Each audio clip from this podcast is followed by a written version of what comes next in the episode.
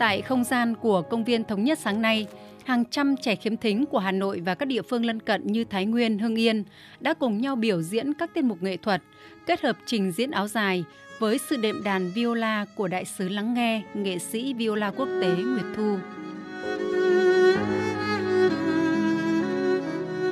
Hôm nay mình ờ, tham gia cái sự kiện này bằng chính tiếng đàn của mình. Ờ, vì đấy là âm thanh của yêu thương. Mình có chơi hai bài nhạc, một mang tên là You Raise Me Up là ngày nâng con lên.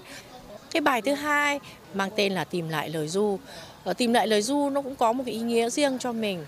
Ờ, con trai của mình mang hội chứng tự kỷ thì cái làm ảnh hưởng lớn nhất tới con lại chính là âm thanh. Bởi vì trẻ tự kỷ ấy,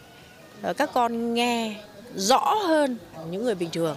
nên đấy cũng là một trong những cái ờ, gây nên những cái tổn thương của trẻ. Thì mình mới thấy là hai cái hoàn cảnh đều bị ảnh hưởng bởi âm thanh, nhưng nó đối nghịch với nhau. Một bên là các con bị mất đi cái cơ hội được nghe những âm thanh hạnh phúc. Một bên thì những cái âm thanh tiêu cực lại làm cho các con bị ảnh hưởng về tinh thần, làm cho các con trở nên căng thẳng. Thì Nguyệt Thu cũng muốn rằng là những cái sự kiện này nó sẽ giúp cân bằng. Thông điệp là chỉ có yêu thương, chúng ta mới có thể vượt qua được những khó khăn cũng như chỉ có yêu thương thì tất cả các loại bệnh đều có thể được chữa lành.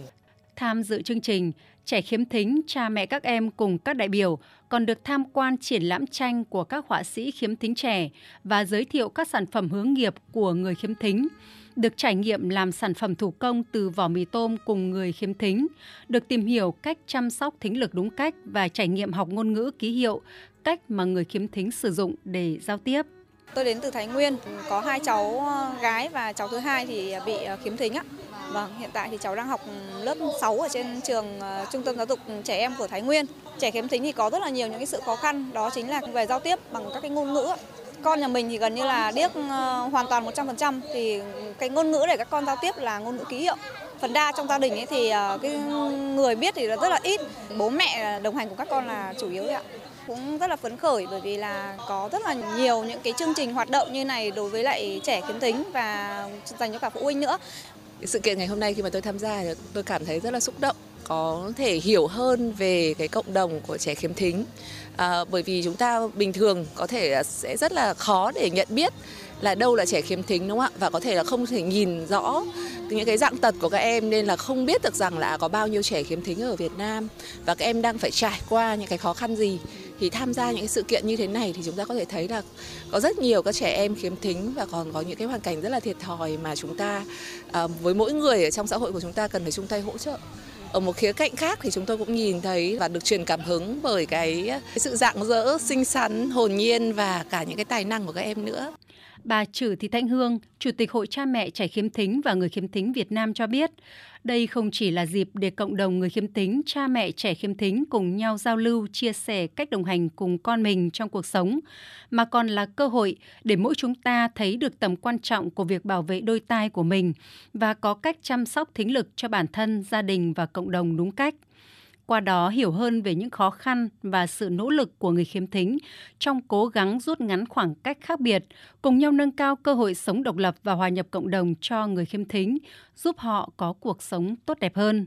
Cộng đồng mà mình mong muốn phát triển để hỗ trợ các bạn được tốt hơn, lâu dài hơn, không phải chỉ là mỗi ban đầu là à một chiếc tai nghe hay là vài tiết trị liệu ngôn ngữ mà đó là cả một cái hành trình các bạn ấy có thể đứng trên đôi chân của mình à, khi mà bố mẹ ờ, có thể sẽ không thể là sống mãi để cùng đồng hành với con. Thì các bạn ấy được ờ, trang bị những kiến thức cần thiết để các bạn có thể bước ra ngoài đời một cách tự tin nhất có thể trong khả năng của mình và có thể kiếm được một việc làm. Và tôi nghĩ rằng là để mà đạt điều đó thì rất cần sự chung tay của cộng đồng, của tất cả những người yêu mến cộng đồng khiếm thính Việt Nam, bởi vì nó có những cái tảng băng mà mọi người không nhìn thấy được rằng là khó khăn như thế nào đối với người khiếm thính. Mỗi dạng tật đều có sự khó khăn riêng, nhưng mà cộng đồng khiếm thính, cái rào cản lớn nhất để tiếp cận mọi nguồn tri thức và mọi cái giao tiếp thì người khiếm tính bị và không nhận diện được khi mà các bạn ấy không có được phương tiện giao tiếp ý, thì sẽ rất khó trong mọi khía cạnh của cuộc sống ạ. Ngày chăm sóc thính lực thế giới được tổ chức vào ngày 3 tháng 3 hàng năm nhằm nâng cao nhận thức về việc phòng bệnh điếc và giảm thính lực, đồng thời nâng cao việc chăm sóc tai và thính giác khắp thế giới. Theo số liệu của Tổ chức Y tế Thế giới, toàn cầu có khoảng 466 triệu người, chiếm 5% dân số bị nghe kém, trong đó có 34 triệu trẻ em. Ước tính đến năm 2050, con số này sẽ tăng lên gấp đôi, có nghĩa khoảng 1 tỷ người sẽ bị giảm thính lực.